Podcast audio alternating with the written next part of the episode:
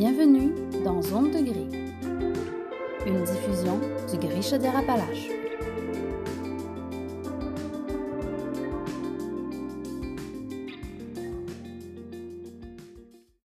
Donc, bienvenue à ce premier podcast du GRIS Chaudière-Appalaches. Donc, je me présente, mon nom est Noémie Roque, je suis directrice générale par intérim et euh, en fait, là, on a décidé de mettre en place ces podcasts-là pour vous aider là, euh, au fond de votre confinement et qui sait, peut-être après, euh, afin de pouvoir là, en savoir plus sur la diversité sexuelle et de genre et euh, afin là, de pouvoir là, accompagner le plus favorablement euh, les différentes personnes de la diversité sexuelle et de genre qui pourraient être autour de vous ou encore qui pourraient être dans vos milieux là, lors du retour au travail. Donc aujourd'hui, euh, comme, euh, comme co-animateur, en fait, là, j'ai avec moi Luc qui est coordonnateur euh, au développement, également au GRIS Chaudière-Appalaches. Donc bonjour Luc. Bonjour Mamie. Donc, euh, pour ce premier épisode, là, en fait, on avait euh, envie de parler de l'importance euh, du soutien qu'on peut amener là, euh, aux euh, personnes de la diversité sexuelle et de genre. Tout particulièrement, là, en ce moment, on est euh, en pleine période de confinement. Donc, euh, on voulait, en fait, le partager avec vous, euh, partager ensemble aussi, là, sur euh, justement cette importance-là d'être présent pour ces personnes-là. Oui, en effet, parce qu'on sait que présentement, là, c'est pas facile pour tout le monde, mais spécialement, là, pour les gens de la communauté, de la communauté L G B T Q plus, là, vu que parfois, ça peut être des situations beaucoup plus délicates ou difficiles à exprimer. On n'a pas tout le temps, là, les outils ou les connaissances nécessaires pour euh, mieux s'en sortir. Oui, effectivement. Puis, euh, ça fait partie, en fait, là, des euh, deux grands points, là, de ce premier podcast-là. Soit euh, en une première partie, là, parler un petit peu justement des différents impacts que, que en fait, là, le, le, le COVID, la COVID dix-neuf va avoir sur euh, les, les personnes L G B T Q plus. Puis ensuite, là, justement, qu'est-ce qu'on peut faire là, pour soutenir, euh, soutenir euh, les personnes de la diversité sexuelle et de genre. Donc, euh, le fait que les milieux scolaires soient fermés, on le sait, pour les jeunes, c'est aussi une perte du filet de sécurité, n'est-ce pas? Oui.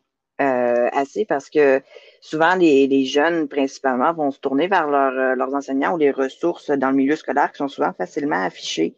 Euh, puis là, présentement, ben, ces jeunes-là, euh, ils savent pas nécessairement vers où se tourner. Puis des fois, euh, en isolement euh, dans sa famille, alors qu'on n'a pas fait son dévoilement ou euh, que personne vraiment est au courant de notre situation puis qu'on faisait confiance au milieu qu'on s'est trouvé sécuritaire à l'école, euh, ça peut être beaucoup plus difficile, là. Mm-hmm. Effectivement, tu sais, puis tu parles de dévoilement aussi appelé là, euh, plus communément coming out là, chez euh, certaines euh, par, par certaines personnes ou certains professionnels. Euh, en fait, ces, ces coming out-là pourraient aussi prendre place là, pendant ce confinement-là. Effectivement. Puis des fois, ça peut être de l'incompréhension là, de la part des parents qui ne savent pas non plus là, comment gérer là, un aspect tout nouveau là, qui ne s'attendait pas. Mm-hmm. Effectivement. Déjà, euh, de façon euh, régulière, là, quand on n'est pas justement en contexte de pandémie, faire euh, son dévoilement à sa famille, c'est déjà quelque chose qui n'est pas, euh, qui est pas extrêmement euh, euh, facile euh, à faire. Euh, on a besoin du soutien de nos amis, on a besoin du soutien de notre famille aussi. Des fois, on va commencer par faire ce dévoilement-là à seulement un des membres de notre famille. Puis, euh, il reste encore aujourd'hui une... Même si pour la majorité des jeunes, ça se passe relativement bien, euh, il y a encore des parents qui ont des fortes réactions là, par rapport à ce dévoilement-là. Oui, surtout en plus, là, si euh, on considère euh, au niveau de l'identité de genre, euh, des fois, on n'a pas les. Euh, on ne sait pas exactement comment communiquer notre inconfort par rapport à notre genre, euh, que, comment qu'on le vit. Mm-hmm. Parce que souvent, justement, les personnes qui vont. Euh, qui, qui, qui, se questionnent, vont aller chercher de l'information, vont parfois aller lire euh, des témoignages ou des informations sur Internet. Mais quand il arrive le temps, justement, de faire son dévoilement, ben expliquer toutes les connaissances qu'on est allé à, acquérir, en fait, à nos parents ou euh, à nos amis quand on fait ce dévoilement-là, c'est, c'est difficile de tout bien résumer en, en peu de temps, là. Oui. Mm. Toi, euh, tu as eu à vivre ça, ce coming out-là. Effectivement, mais pas pendant le temps que j'étais à l'école. Fait que je me suis sauvée ça au moins. Mais tu as quand même eu à le faire à, t- à ta famille. Oui, bien, ça, ça a été euh, un, un après l'autre, là, euh, principalement mon mari en premier. Puis euh, après ça, j'y suis allée là, vers des amis euh, que je savais que, euh, Puis j'étais certain là, que j'aurais leur support. Puis après ça, on est allé graduellement. Là, euh, j'ai, j'ai étendu là, le cercle social au fur et à mesure en fonction de comment je me sentais à l'aise. Mm-hmm. Puis, est-ce que ça s'est quand même bien passé pour ta part? Euh, ça dépend. Je dirais là, que euh, pour ce qui est pour ce qui est de mon conjoint, ça a été euh, ça a été assez compliqué dans le sens que lui, il s'y attendait pas du tout. Mais en fait, je pense pas que moi non plus, je m'attendais un jour à, à y faire euh, le dévoilement que je voulais faire une transition euh, euh, puis puis m'affirmer euh, comme étant une personne non binaire. Donc, euh, je dirais qu'en plus de ça, je, je l'ai annoncé. Euh, Euh, à quelques jours près là, de notre anniversaire de mariage. Donc, euh, j'ai vraiment mal choisi mes choses. mais, mais par contre, là, je dirais que maintenant, euh, une fois là, le, le, la vague passée, euh, je veux dire, je veux pas, la communication est importante. J'ai toujours dit à mon conjoint que si jamais il y avait quoi que ce soit, il pouvait me le dire, qu'on allait y aller jour après jour en fonction de comment on se sentait à l'aise aussi. Euh, donc, tu sais, je suis chanceux que tout aille pour le mieux, là, présentement dans mon couple. Là, ça a même permis de libérer certaines frustrations qu'il pouvait y avoir de part et d'autre. Euh, mais sinon, je dirais, là, là maintenant, ça va bien. C'est vraiment le fun. Euh, puis au niveau des amis puis de la famille, je veux dire, c'est euh, ça dépend de chaque personne. Je veux dire, ma famille proche à moi, ça, il n'y a pas de problème. Ça l'a super bien été. C'est sûr qu'il y a des questionnements. Le monde cherche à savoir, tu sais, d'où est-ce que ça vient. Tu sais, j'arrive à, j'ai trente ans, là, fait que pour tout le monde, c'est un peu comme euh, surprenant. Euh, mm-hmm. Alors que j'ai, j'ai une seule amie qui m'a dit que ça la surprenait pas, mais ça, ça, ça m'impressionne. Là, c'est la seule qui a dit ça. Puis euh, c'est ça. Puis la belle famille, c'est, c'est une autre histoire. Donc, euh, c'est vraiment là, une étape à la fois avec euh, chaque personne. Il faut leur laisser le temps aussi de, de, de le réaliser puis de le comprendre. Ou peut-être pas le comprendre, mais de l'accepter. Je veux dire, moi, j'ai passé beaucoup, beaucoup d'années à y réfléchir, mais c'est normal que pour eux, l'acceptation.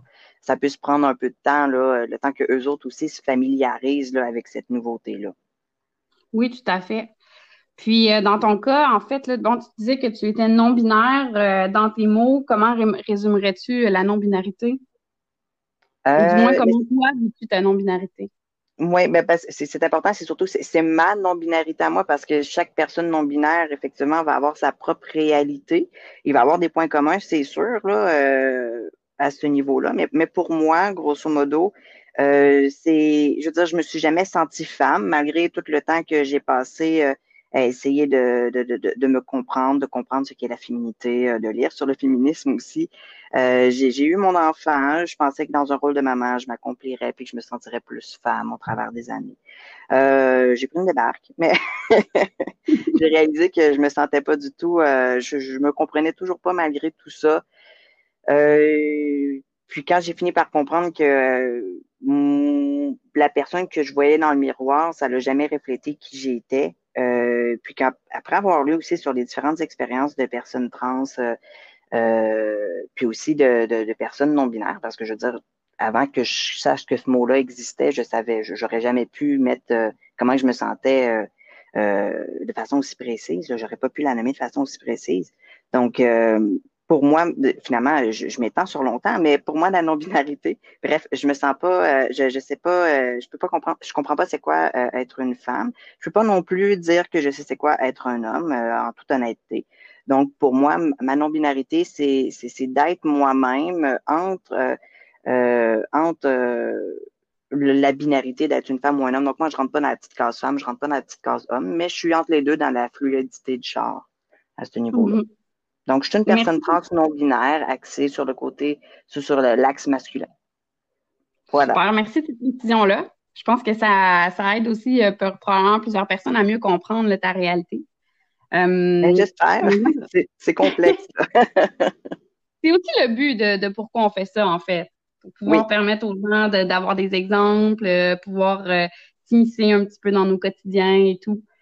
Euh, j'aimerais revenir en fait là, sur le fait que tu as fait ton coming out, parce que je pense qu'il y a un beau parallèle à faire justement avec ton coming out à toi puis celui que, que certains jeunes pourraient vivre en ce moment par euh, le confinement. Toi, tu quand tu as fait ton coming out à ton mari, vous restiez ensemble, donc vous étiez toujours ensemble dans votre quotidien et tout ça. Vous oui. cohabitiez là, oui, oui, oui, un peu comme, comme les jeunes euh, actuellement là, dans, leur, euh, dans leur famille. Euh, de surcroît, en plus, là, ils peuvent pas sortir, euh, aller chez leurs amis, tout ça, pour euh, s'évader, dans un espace là, pour, euh, pour respirer. Mais euh, il y a dû avoir, là, justement, là, certains impacts. Là, au début, bon, euh, on sait, là, apprendre une nouvelle, c'est toujours un choc. Donc, euh, tu sais, toi, comment ça s'est passé un peu, justement, le la période de choc et le fait que vous étiez, en fait, là, euh, ensemble, là, que vous cohabitiez dans le même espace? Euh, en fait, comment que ça s'est passé en tant que tel? Euh, mon conjoint, il s'est senti trahi euh, parce qu'il avait l'impression que, euh, que toute la relation qu'on avait bâtie dans, dans les douze dernières années, parce que ça fait quand même, là, euh, on est mariés depuis huit ans, euh, bientôt neuf, puis ça va, ça fait treize ans qu'on est ensemble. Donc, quand oui, moi, je lui ai annoncé… Comment? Félicitations. Merci. Puis, quand moi, je lui ai annoncé, euh, ça, on était à notre deuxième année de mariage. Donc, c'est encore tout récent, là. Euh, puis, euh, c'est ça. Lui, il trouvait que c'était une trahison, là, que, de un, je lui en avais pas parlé préalablement. Je veux dire, moi, j'avais besoin de faire cette, mm-hmm. cette compréhension-là, euh, cette compréhension-là de moi-même tout seul. Euh, donc, je lui ai dit après que je voulais effectuer un processus de transition. Je pense qu'il aurait apprécié de ma part que, que je l'inclue un petit peu plus dans mon processus de réflexion. Euh, mm-hmm. Il y a cette partie-là. Il y a l'aspect que, tu sais, il veut, veut pas. Euh, lui, soudainement, se ramasse euh, euh, joint à la communauté L G B T Q plus, alors que euh, probablement qu'il s'attendait jamais à ça de toute sa vie. Tu sais, je veux dire… Euh, euh, On, je me présentais femme, on était mariés, j'étais, on était mariés depuis plusieurs années, on avait un enfant, tu sais, on rentre dans la belle petite case de, de la famille hétérosexuelle euh, avec la petite maison en banlieue. Et les chiens. Oui, et les chiens. Puis, euh, c'est ça, puis pour lui, c'est soudainement, tu sais, c'est, c'est de se ramasser dans une situation où est-ce qu'il y a eu peur là, que notre enfant… Euh, avec les, les années, quand plus il allait grandir, aller à l'école, parce que tu veux pas, il y a juste quatre ans. Euh, tu sais, il, il a peur qu'il vive du rejet, il a peur qu'il se fasse moquer de lui, euh, puis Patrick aussi, tu sais, c'est, c'est, c'est le regard euh, de l'autre sur notre couple euh, que, tu sais, ça peut lui faire peur. Donc, puis ça, c'est, c'est, tout mm-hmm. à fait, c'est tout à fait valide, là, puis ça, je, je comprends parfaitement.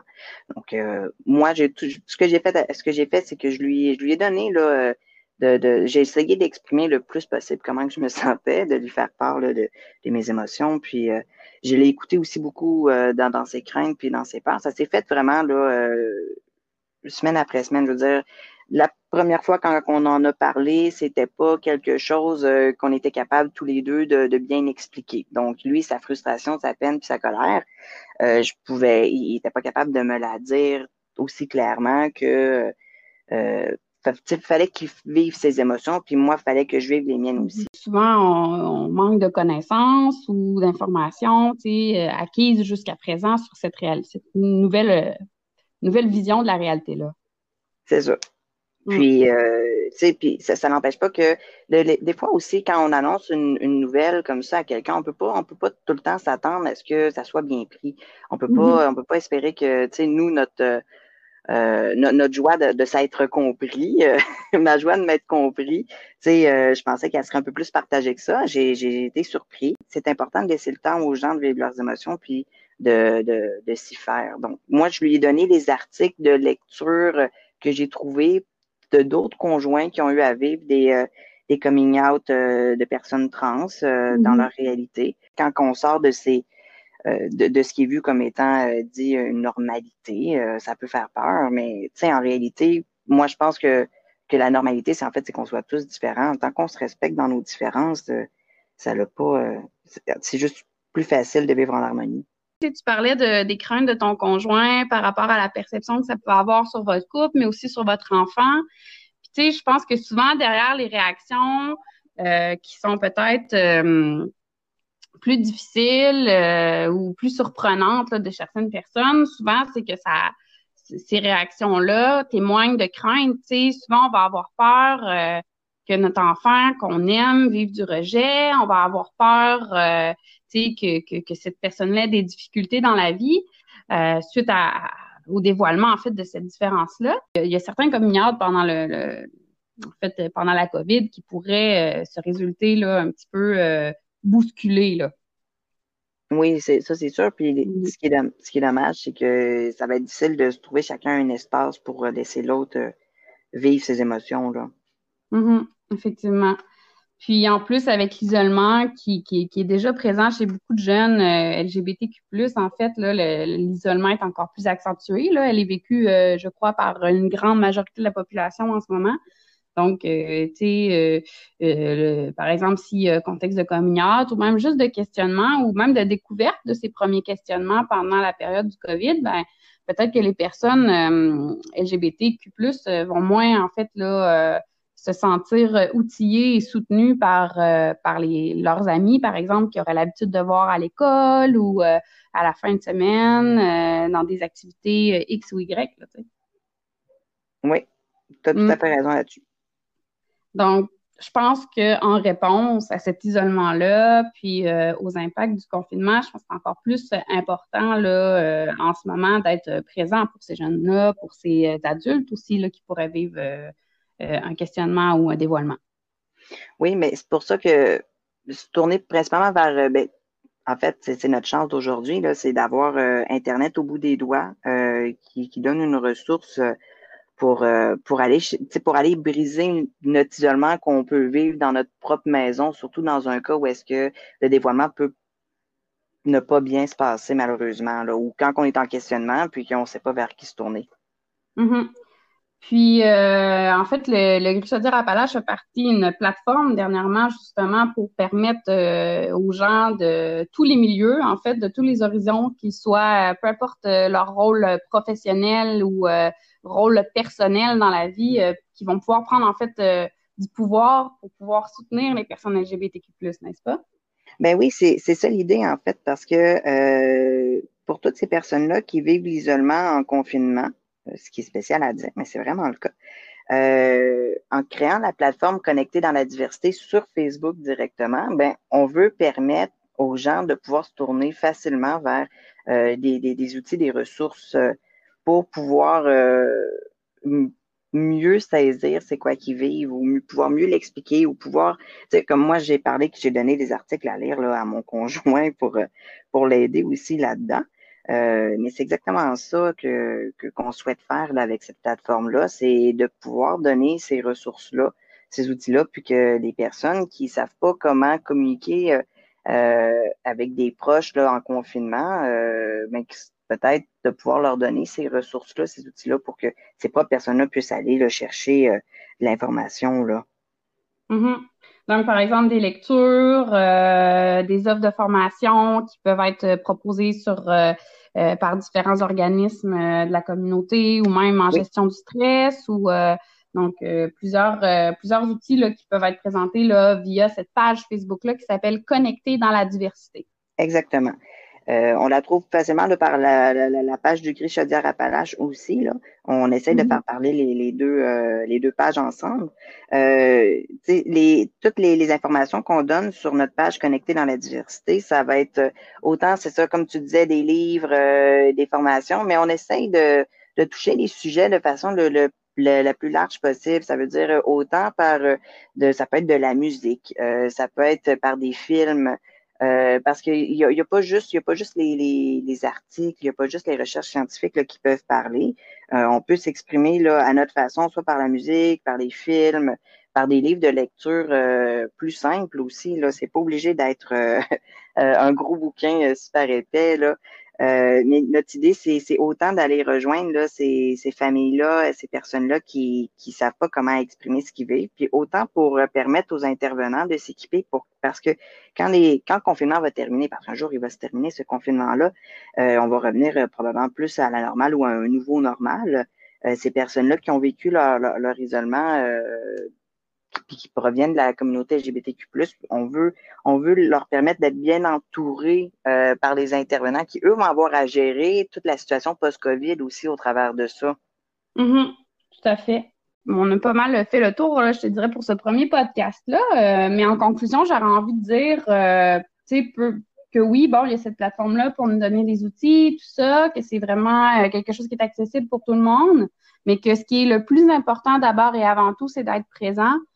Puis, euh, malgré, en fait, là, euh, le fait qu'on soit tous en confinement, il y a moyen d'être présent malgré tout là, pour, euh, pour les personnes qu'on apprécie, euh, que les personnes soient tout simplement isolées, ou euh, qu'elle soit ouvertement là, euh, affichée comme faisant partie de la diversité sexuelle et de genre.